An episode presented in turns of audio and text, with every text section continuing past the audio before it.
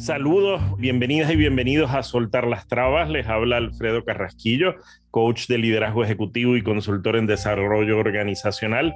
Y estoy increíblemente honrado de contar eh, con una lideresa, con una mujer líder a la que admiro muchísimo, que a lo largo de su carrera en Procter Gamble fue la responsable de la gerencia general de operaciones. Luego de eso fue la vicepresidenta para mercados hispanos de esa organización también ejerció como vicepresidenta senior de estrategia de audiencias para la cadena hispana Univision y en tiempos más recientes, de vuelta en Puerto Rico, estuvo a cargo de ser la principal oficial ejecutiva de GFR Media en el grupo Ferrer Rangel. Una de esas mujeres a las que uno observa por su fuerza, por su sentido y, visión. Así que encantadísimo y honrado de tener conmigo. Bienvenida, Graciela Eleta, a Soltar las Trabas.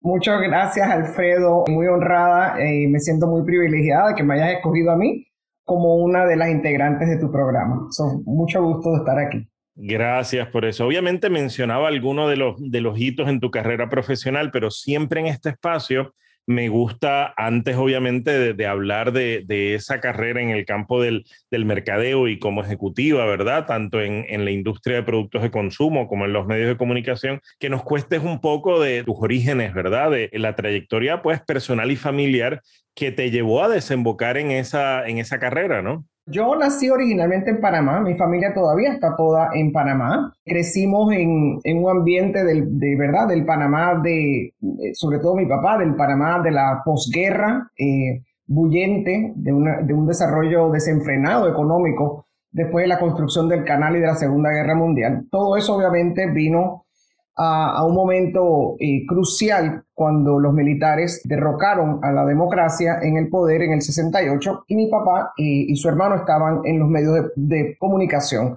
Como tú bien sabes, los medios son de las primeras cosas que se nacionalizan o, que se intervienen por las dictaduras. Y fueron 20 años de dictadura militar, Torrijos, luego Noriega, que fueron obviamente muy críticos, tanto en la formación del país como en la formación mía personal. Y te puedo decir que hoy día miro hacia atrás y, veo cuánto de quién soy yo hoy día fue producto de esos años tan difíciles, de los retos económicos, sociales, políticos que enfrentó Panamá y que enfrentó mi papá al él haber eh, sido servidor público, canciller de la República y ministro del Tesoro eh, de Finanzas y Economía eh, en Panamá. Cuando los americanos intervienen con la invasión a Panamá, si recordarás en el 89, pues obviamente todo eso cambió eh, se restauró una democracia. Nosotros eh, en ese momento ya yo eh, ya era adulta, ¿verdad? Pero quedó conmigo siempre, uno, la preocupación social en nuestros países, sobre todo en Latinoamérica, y quedó también conmigo la parte de la formación profesional. Yo tuve la gran suerte y la gran dicha de tener un papá que era un feminista. éramos siete hermanos, pero cinco de ellos mujeres y mujeres de, de, avanzada. Mi abuela también era una mujer de avanzada, mi mamá también lo fue. Eh, fundadora de museos y de muchas eh, causas en Panamá. Y eh, te puedo decir que yo creciendo en ese medio ambiente, me sentí siempre que tuve todas las oportunidades abiertas a mí. Y por eso fue que nos educamos primero y luego yo hice una maestría. Mi formación académica en Wellesley College, que fue una, una escuela de mujeres, una universidad extremadamente feminista, de donde salieron mujeres como Hillary Clinton y Madeleine Albright. Y te imaginarás el, tipo de, mujer que atiende y asiste a esta universidad. Salgo de ahí eh, con un grado en economía y en ciencias políticas. Obviamente en ese momento ya salía con mi marido y yo que quería trabajar en el World Bank o en el ministerio o en el gobierno, pues obviamente viniendo a Puerto Rico tuve que hacer un pivot. Y ahí me, eh, me fui a hacer una maestría administración gerencial y ahí fue donde descubrí la pasión por el mercadeo y las ventas. Te puedo decir que eh, cuando comencé a ver los case studies, aquellos, ¿verdad? Eh, de PG, enseguida se me prendió la bombilla y dije, wow, qué compañía increíble.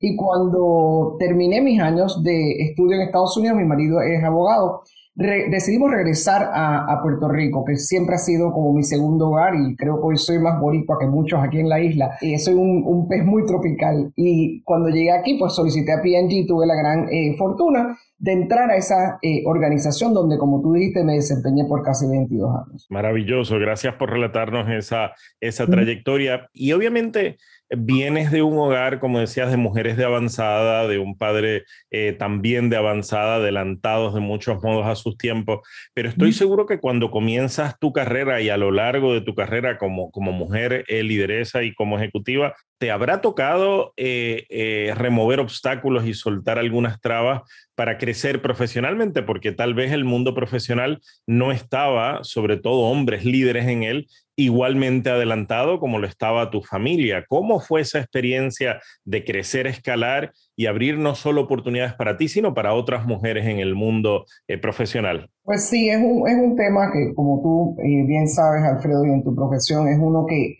que sigue siendo de vigencia y relevancia eh, a las mujeres de hoy. Pensamos que hemos hecho muchos avances, pero cuando menos lo miras, mira lo que está pasando en Afganistán y, lo rápido que todas esas luchas pueden retroceder. En un instante realmente se pueden retroceder. Yo, yo he sido siempre eh, una mujer, como te he dicho, muy afortunada porque tanto en mi hogar como en mi escuela, y, mucho te, lo digo, la, formación en una escuela mixta americana, cuando yo estaba en escuela elemental, creo que fue eh, una base, un fundamento muy importante porque me hizo sentirme una igual a los hombres que, que en ese momento estudiaban, a los niños que en ese momento estudiaban conmigo.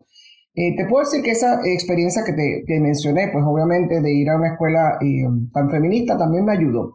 Pero cuando llegué ya a la parte adulta, me di cuenta que desgraciadamente en nuestras empresas, en el mundo corporativo, como lo es, eh, y quizás de ahí proviene, todo el andamiaje militar, el andamiaje de nuestras iglesias, sean protestantes o católicas o islam fundamentalistas, eh, si lo ves en el gobierno, si lo ves en Wall Street mismo, toda esta tradición eh, autocrática, machista, dictatorial, obviamente muy machista, jerárquica, donde el hombre, no sé si esto es algo biológico, yo lo he pensado muchísimo, no sé si el alfa male, la testosterona casi fuerza en muchas eh, veces este eh, patriarcado, que yo le llamo un, manejo vertical del poder.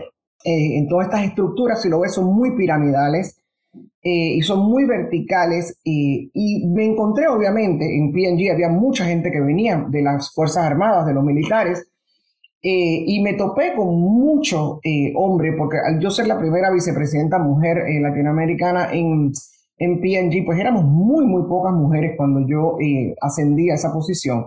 Y te puedo decir que sí me topé con, desgraciadamente, tanto cuando operé en Latinoamérica como cuando operé en Cincinnati, estructuras que yo llamaba el Boys Club. Y te tengo que admitir que en ese momento era un Boys Club.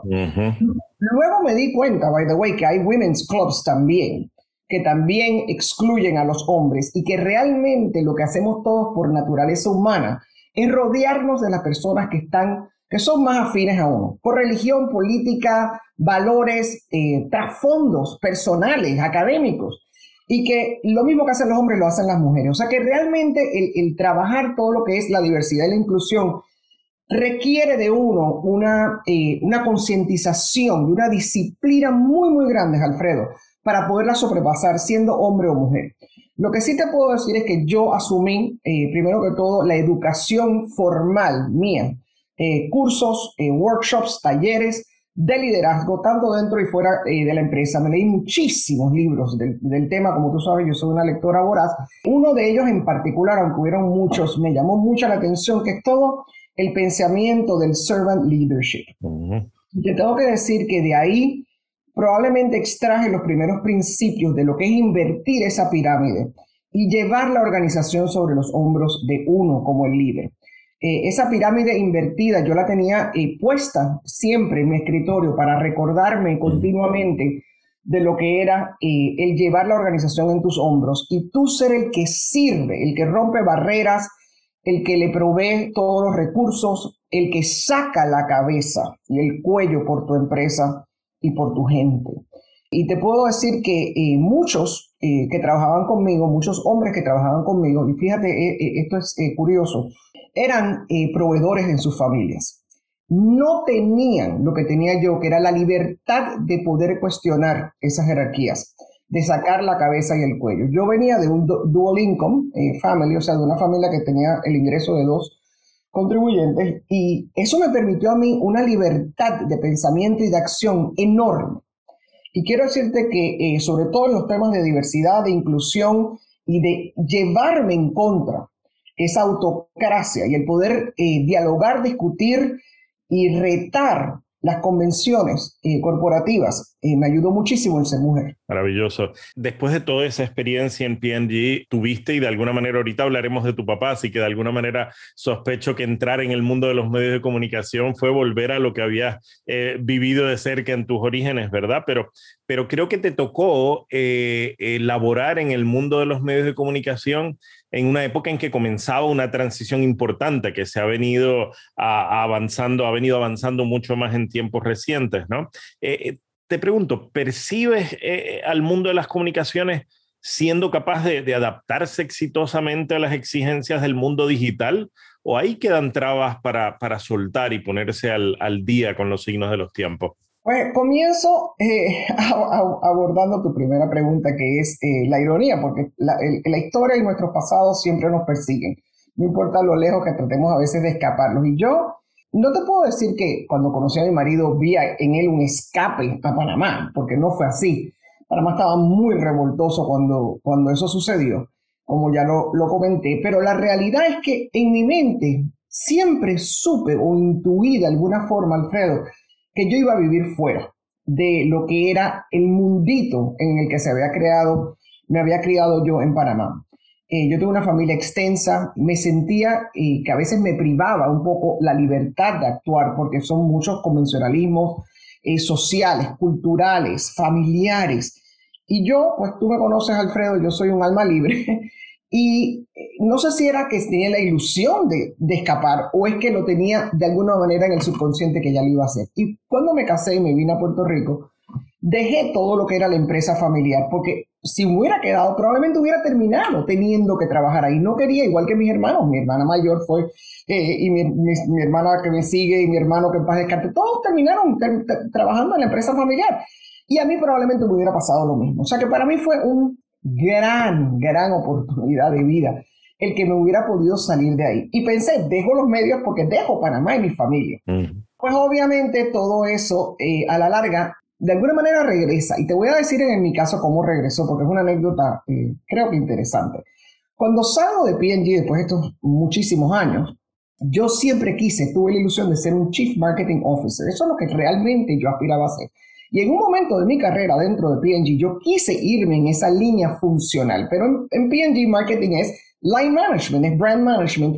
Y mi gerencia siempre me quiso que yo me quedara en lo que era la, gerencia administrativa, operativa de la, de la, empresa. Y no me dieron la oportunidad de, irme a hacer eh, la carrera de Chief Marketing Officer. Pero eso se me quedó como una espirita. Pues cuando yo salgo de PNG, yo dije, ¿tú sabes qué? Yo me tengo que ir a trabajar a una agencia de publicidad, porque es el otro lado, es ver la parte ya publicitaria, de creatividad, de ideas, del consumidor, de los insights, del research, que a mí eso me fascina, sobre todo la parte de, strategic eh, planning dentro de las agencias. Y me fui a entrevistar a Nueva York con varias agencias, con Sachi, con Gray, hasta con People en español, eh, varias diferentes eh, ofertas que yo tenía para irme a trabajar a la agencia y, una de esas ofertas casi ya le iba a, a ir a coger cuando en la acera me encuentro con la que me manejaba la cuenta en Univision. Y me dice, Graciela, ¿qué estás haciendo en Nueva York? Y le digo, me estoy entrevistando con esta agencia. Me dice, tú no te puedes ir a una agencia, tú te tienes que venir a trabajar con Univision. Y yo, Univision, pero tú estás loca. Si a mí no me gustan los medios. Me dijo, no, no, no. Yo te pido, Graciela, que por favor eh, vengas, porque yo era su cliente más grande. Acuérdate que P&G era en el mercado hispano el cliente más grande.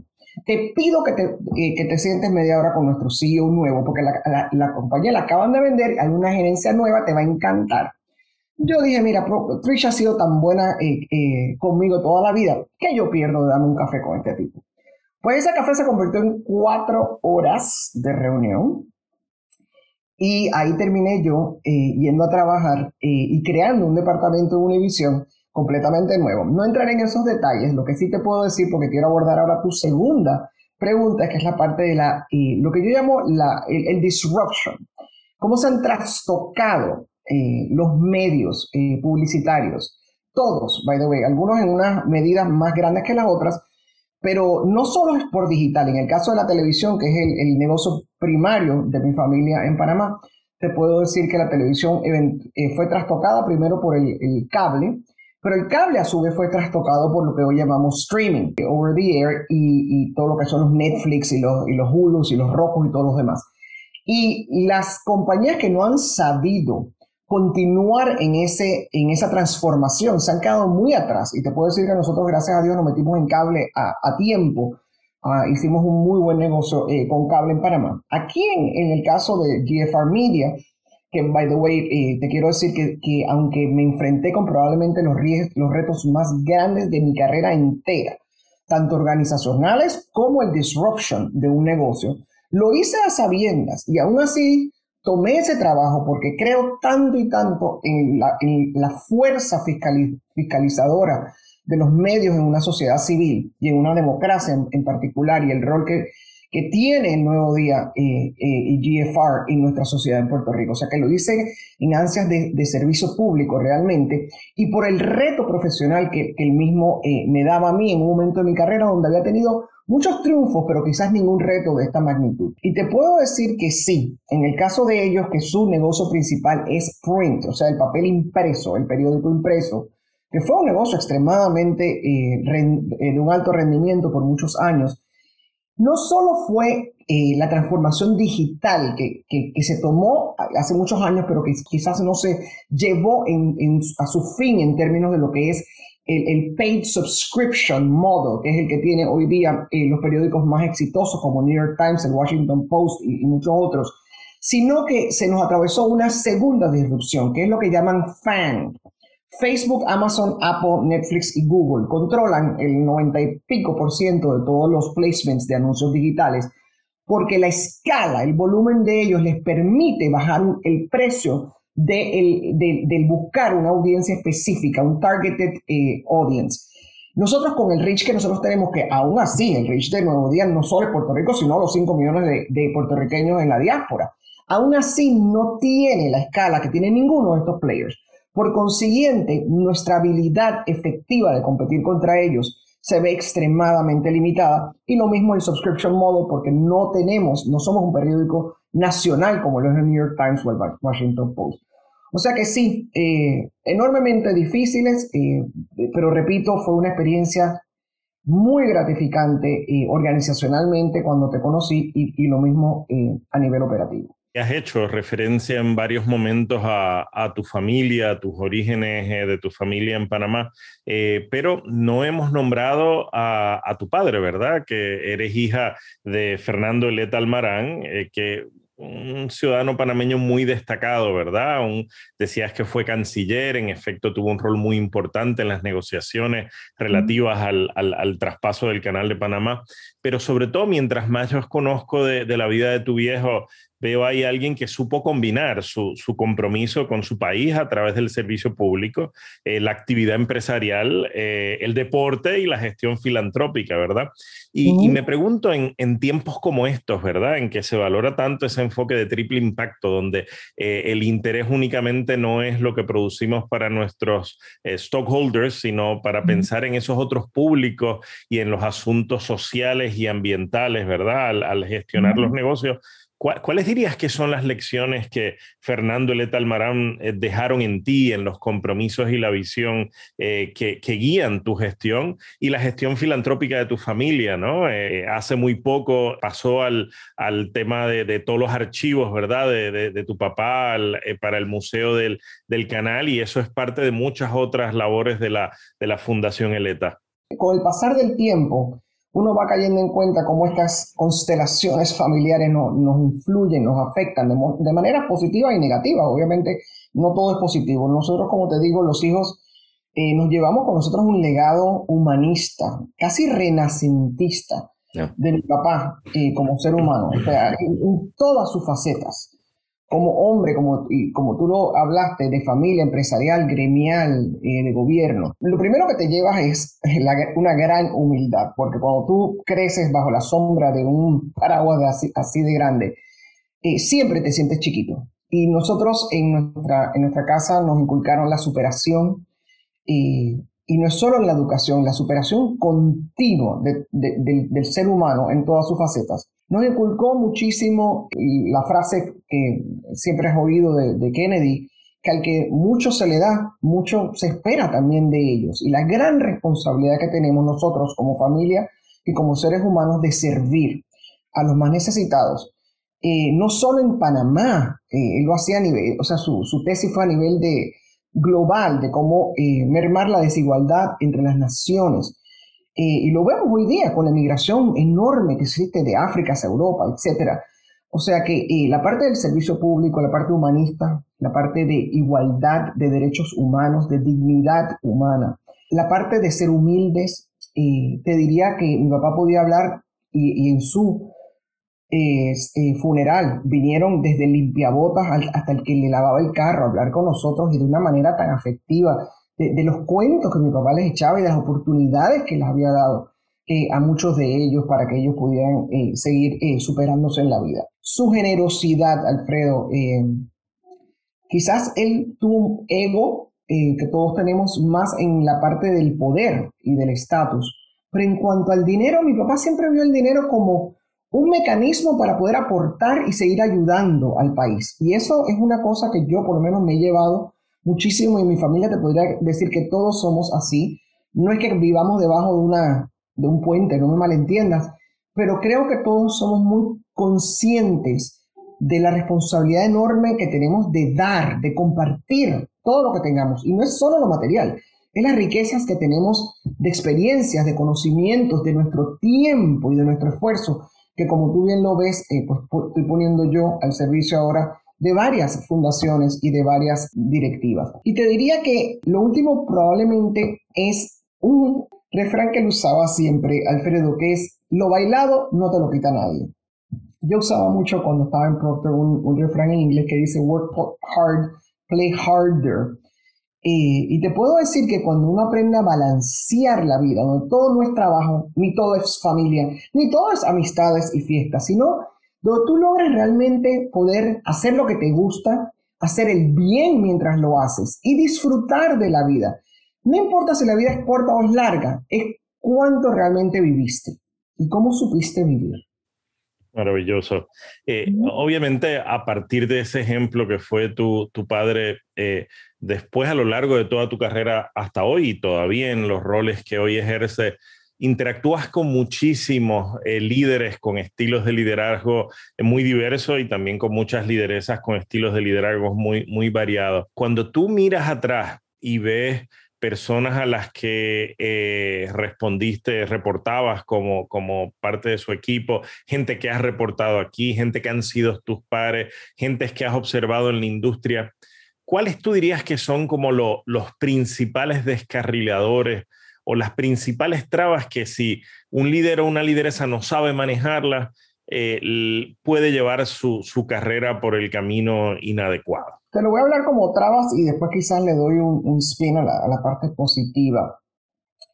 Te diré que en, mi, camino, mi recorrido post el mundo corporativo, pues obviamente, eh, y por la edad quizás, he, comenzado a educarme más en los temas espirituales eh, y en los temas eh, cuasi religiosos, budistas, etcétera. Y aprendiendo de lo que es el ego, es que comienzas a ver el ego en todas sus manifestaciones. Y no es nada más en el mundo corporativo, el mundo NGO, el mundo del gobierno, Dios mío, la legislatura. O sea, eh, obviamente eh, fundados en, los miedos y en las inseguridades, ¿verdad? Y, y, en las defensas de no, de ver cómo nos protegemos contra el dolor y tratamos de escaparlos, ¿verdad? Pero la realidad es que ese, ese ego realmente se nos mete en la mitad. Y ese ego, o como tú bien sabes, ya sea con las partes materiales, o sea, con los placeres de la vida y las adicciones que son tantas y tantas, o como son las ansias de poder eh, y de control. En cualquiera de sus manifestaciones te digo que eh, el no estar consciente de cómo el ego te afecta a ti personalmente, cómo se manifiesta en ti, cuáles son tus mecanismos de defensa, es probablemente la traba más grande. Siempre me decían los alcohólicos anónimos, siempre hablan de awareness is the first step. Uno no entiende lo importante que es awareness hasta que tú te ves atrapada en las manifestaciones del ego y dices, espérate, espérate, espérate, yo estoy cayendo en esto, estoy cayendo en esto. Pero si no te educas, no lo ves. Es como un ciego que camina por la vida. O sea que te puedo decir que para mí esa es la, traba principal eh, que veo, es, el ego en todas sus manifestaciones. El segundo que veo, yo tengo un, una definición de liderato, he, oído muchas, y es una que es muy sencillita, pero cuando, como todo lo sencillo, cuando lo comienzas a realmente entender, se hace un poquito más compleja, que es las tres Cs. Cabeza, corazón y coraje. Te voy a decir que en mi recorrido vi muy pocas personas que tenían las tres en un balance adecuado y sabían cuándo y cómo usar una de esas Cs. Conocí hombres brillantes, pero te estoy hablando, yo he tenido la fortuna de trabajar con mm, probablemente alguna de la gente más brillante del planeta, y te estoy hablando de verdad, una gente que son líderes globales, CEOs globales, y tuve como siete de esos. Eh, en una compañía que se distingue por sus líderes. O sea que te puedo decir que cabezas yo vi, pero la cabeza sin el corazón o sin el coraje no te sirve de mucho, eres un académico. Igual te puedo decir de gente con un gran corazón, nobles. Eh, hay un saying que habla de esto del caring, ¿verdad? Del deeply caring, que yo lo llevo conmigo eh, enormemente apegado, que es la parte de people don't care what you know until they know you care. Eh, y, cuando ves líderes que realmente exhiben el corazón, que son los menos, porque requiere vulnerabilidad, eh, por lo menos mi instinto siempre fue acercarme mucho a ellos. Pero desgraciadamente no todos de ellos tenían coraje. Porque ¿de qué te sirve ser el buena gente si cuando de verdad las cosas se ponen difíciles o hay crisis, no tienes el coraje y la valentía de sacar el pescuezo y poner tu posición en juego, ¿verdad? Eh, y obviamente los bullies, que es puro coraje, eh, pero realmente eh, de bully eh, lo que usan es el stripe y es el, puesto y la, autoridad para convertirte, como te dije antes, realmente en dictadores. Cuando conocí y, tuve dos jefes fenomenales que tenían las tres Cs, no eran perfectos, nadie es perfecto, pero era lo que más se asemejó en mi carrera a esos líderes. Te puedo decir que fue para mí un gran momento y del cual me inspiré para yo siempre tratar de ser una líder eh, balanceada en cuanto a todo esto. Utilizando tres principios. En la C es una curiosidad intelectual. Con, continuamente saber y aprender o tratar de saber. Igual o más que la gente que se reporta a ti. Ellos siempre van a saber más de las áreas específicas, pero por lo menos poder guiarlos desde una palestra de conocimiento y de interés y de curiosidad por sus áreas funcionales.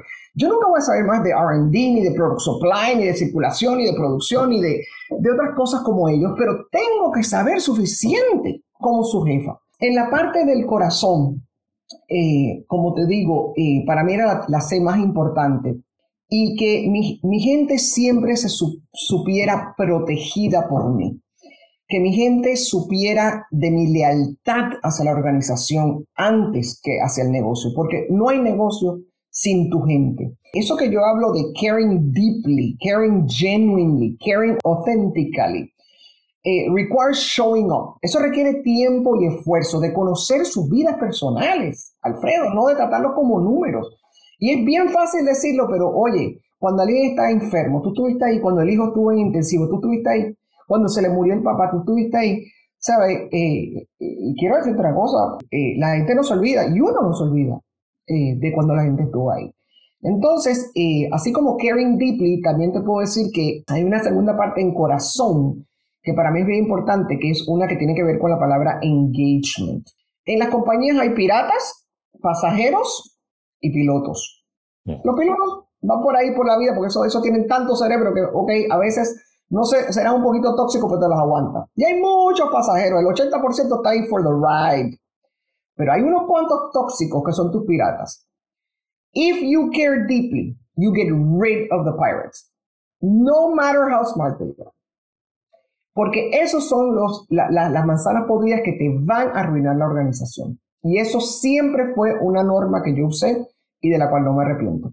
Todo el mundo es, reemplazable y dispensable. De eso salgo.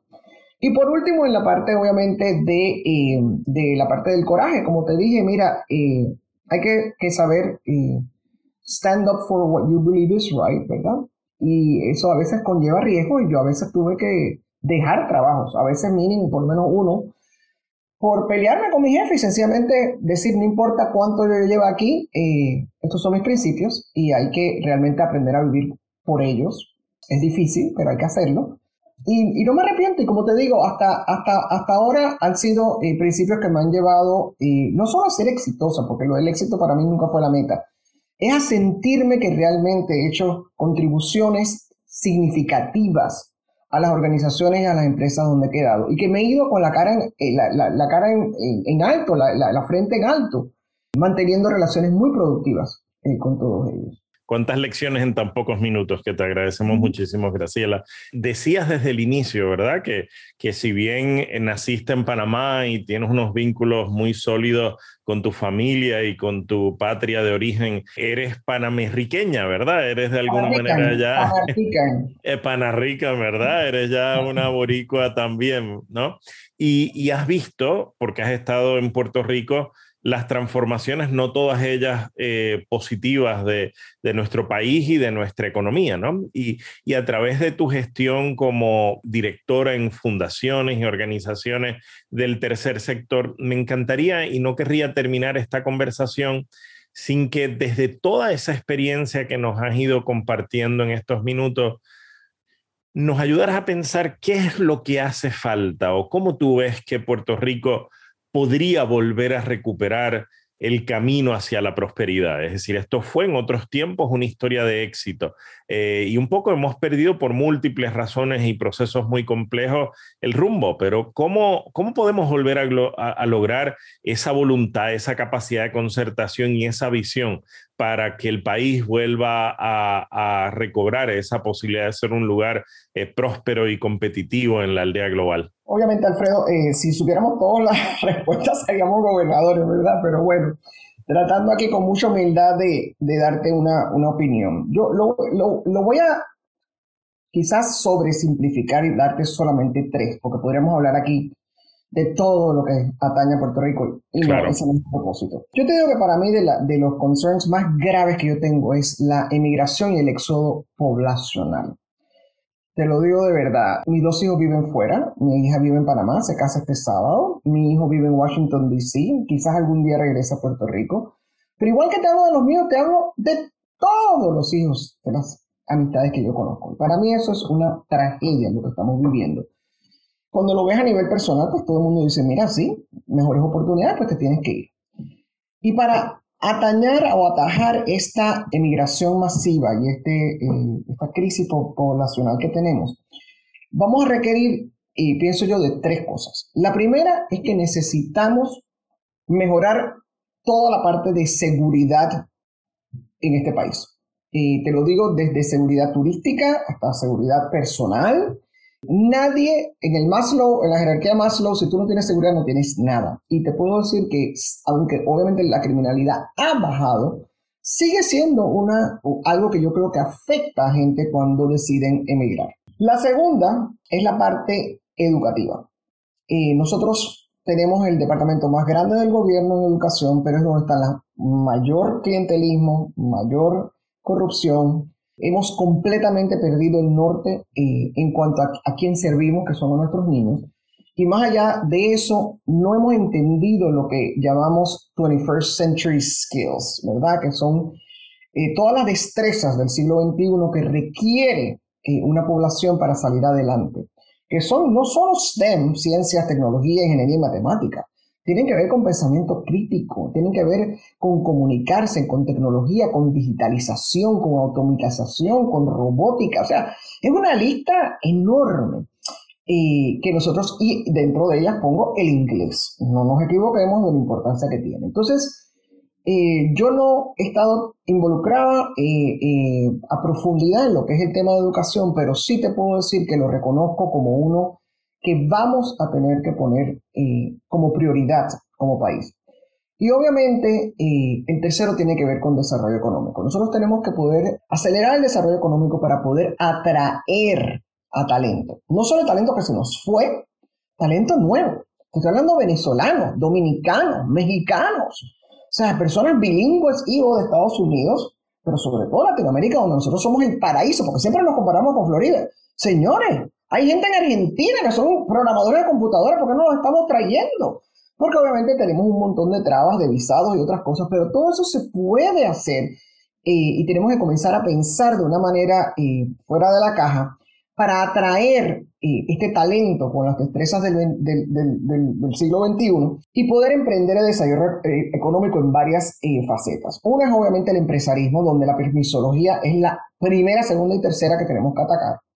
La segunda sigue siendo, aunque la gente no le gusta oírlo, nosotros tenemos que seguir siendo competitivos en el renglón de manufactura y eso va a ser un reto enorme que vamos a enfrentar ahora mismo. O sea que tenemos que seguir cabildeando para entender qué nichos dentro de la manufactura, ya sea farmacéutica, biomédica, aeroespacial, biociencias o lo que sea, como nosotros eh, realmente podemos eh, hacernos un nicho a nivel global y atraer ese talento y esas, y esas destrezas. Y obviamente eh, el último es empresas nuevas de innovación. Dentro de las que te mencioné de manufactura, pues obviamente hay innovación. Pero pienso que hay todo un segmento de servicios que se pueden dar en la era digitalizada, que se pueden dar desde Puerto Rico. Y, y, yo creo que va a haber mucha gente que va a querer vivir y trabajar desde Puerto Rico dando servicios hacia el exterior de una manera remota o cuasi remota.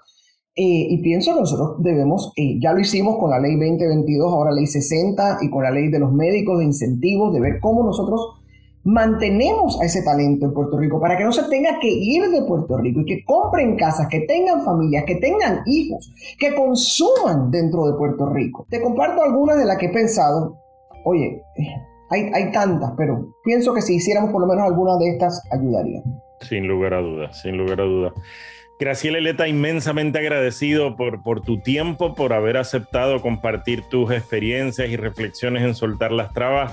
Y bueno, gracias por todo lo que haces, eh, por esta patria que te acogió y que te quiere y que agradece todo lo que has hecho y bueno, por toda nuestra región latinoamericana. Gracias a ti, Alfredo. Un placer siempre compartir con cualquiera a quien esto le pueda ayudar y siempre eh, gustosa de poder compartir contigo en especial. Un millón de gracias, que estés muy bien.